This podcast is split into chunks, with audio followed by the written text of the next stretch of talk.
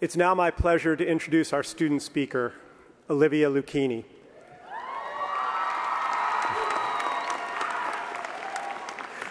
Olivia Luchini is a graduating English major with a minor in professional writing and editing through the University Writing Program. During her time here, Luchini has served in several roles, from features editor for the California Aggie to campus tour guide. She's also in two honor societies, Sigma Tau Delta and Order of Omega. This year, she was awarded the Susan F. Regan Award and a department citation for English. Welcome, Olivia.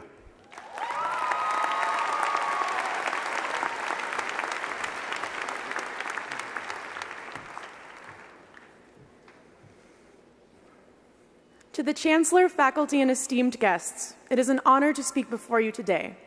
My name is Olivia Luchini, and this speech will either be the best and proudest moment of my undergraduate career, or it will haunt my nightmares until I'm old and gray. so, let's proceed with that caution in mind. When I walked out of my very first English class on my very first day as a first year at UC Davis, I thought to myself, all right, these people are obnoxious and these readings are too much. I'm switching my major tonight. No, I'm switching my major this afternoon. In spite of these theatrics, I would go on to obtain both emphases in the English major, both literature, criticism, and theory, as well as creative writing, and become fast friends with all of these classmates in no time. This was not a result of me throwing in the towel and deciding to begrudgingly study something that I disliked for the next four years.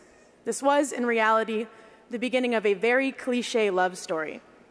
In many of the cheesiest teen rom coms, there's your everyday protagonist who begins the film annoyed by her soon to be love interest. I was this protagonist, and my Ryan Gosling beautiful but unwaveringly annoying romantic interest was English. In the beginning, I looked right past it, only to find myself head over heels for every piece of it, from Chaucer to Stephen King. Yes, I really got to take a class on Stephen King. Soon, our movie like relationship would be plastered upon hot topic t shirts for moody 13 year olds everywhere to worship and attempt to mimic. For many of you, the rom com plot was avoided.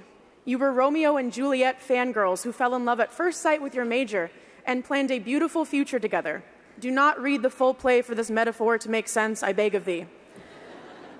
You knew from the moment that you met your major that this was the only thing that mattered, that your future, no matter where it led you, would have to revolve around this and only this. Academia is a passionate love story of one person and an infinite supply of stories, histories, and materials tied to a subject that can continue to be learnt about and learnt about for the rest of your lives. What you have begun here is a powerful thing. It will propel your future and it will add depth to the world around you based on how you choose to use it. Your passion for your study and for what you wish to become is a gorgeous love story that we hope to recognize today. There are many other love stories that you might have experienced during your time here. Platonic love, for example, is what many of us find ourselves fueled by when it comes from bouncing between midterm to essay to thesis to job number one to job number two to sleep, if we are lucky, and then back to midterms again. In these little journeys between each responsibility, we have cared for and been cared by each other.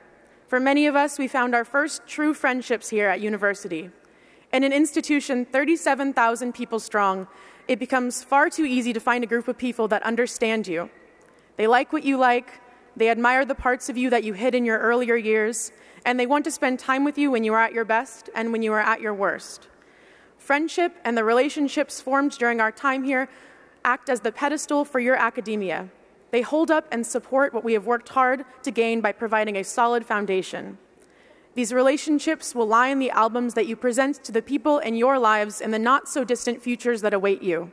Yes, your children will see the photo of you and your best friend getting the backs of your skulls licked by a cow, and they'll know their parent was absolutely the coolest, with evidence of friendship and cow saliva as proof.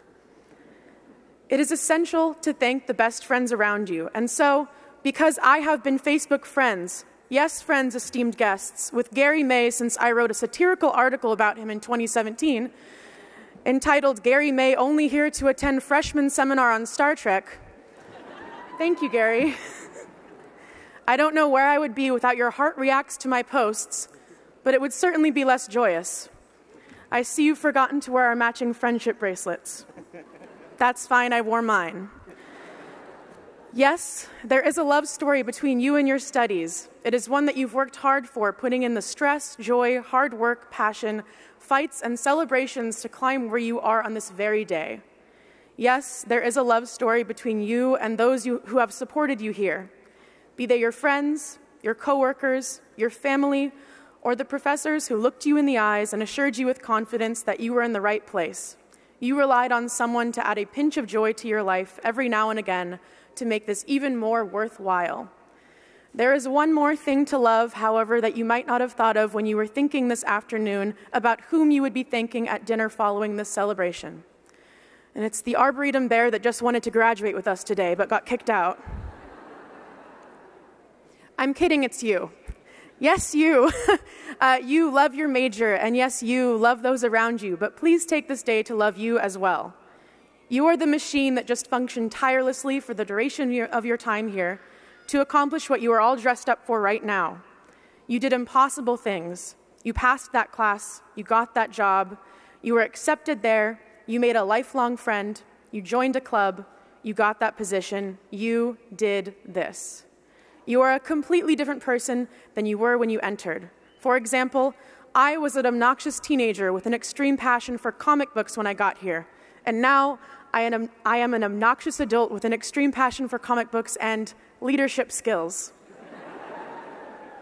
a transformation, I know. In all seriousness, we have experienced a whirlwind of emotions during our time here. Some of us grieved when we had to leave our families. Some of us overcame mountains of tragedy. Some of us were pushed down and pushed down one time after another. Some of us were heartbroken. Some of us could not see a day when the sun would shine again. And yet here we are. You have obtained the final trophy. You have beaten the boss level. You crossed the finish line. You. You did this, and you should be undeniably proud of yourself no matter what your journey liked and com- looked like in comparison to those next to you or those who came before you.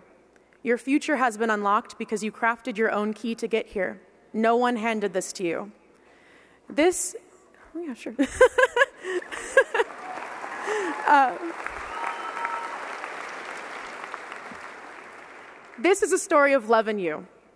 Love what you study, love those who helped you get here, and love yourself for being here because you know most of all what it took to sit here today.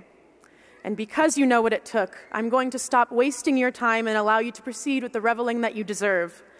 Congratulations, class of 2019. You are undeniably loved for your minds and for who you are today as a result of your efforts these past years.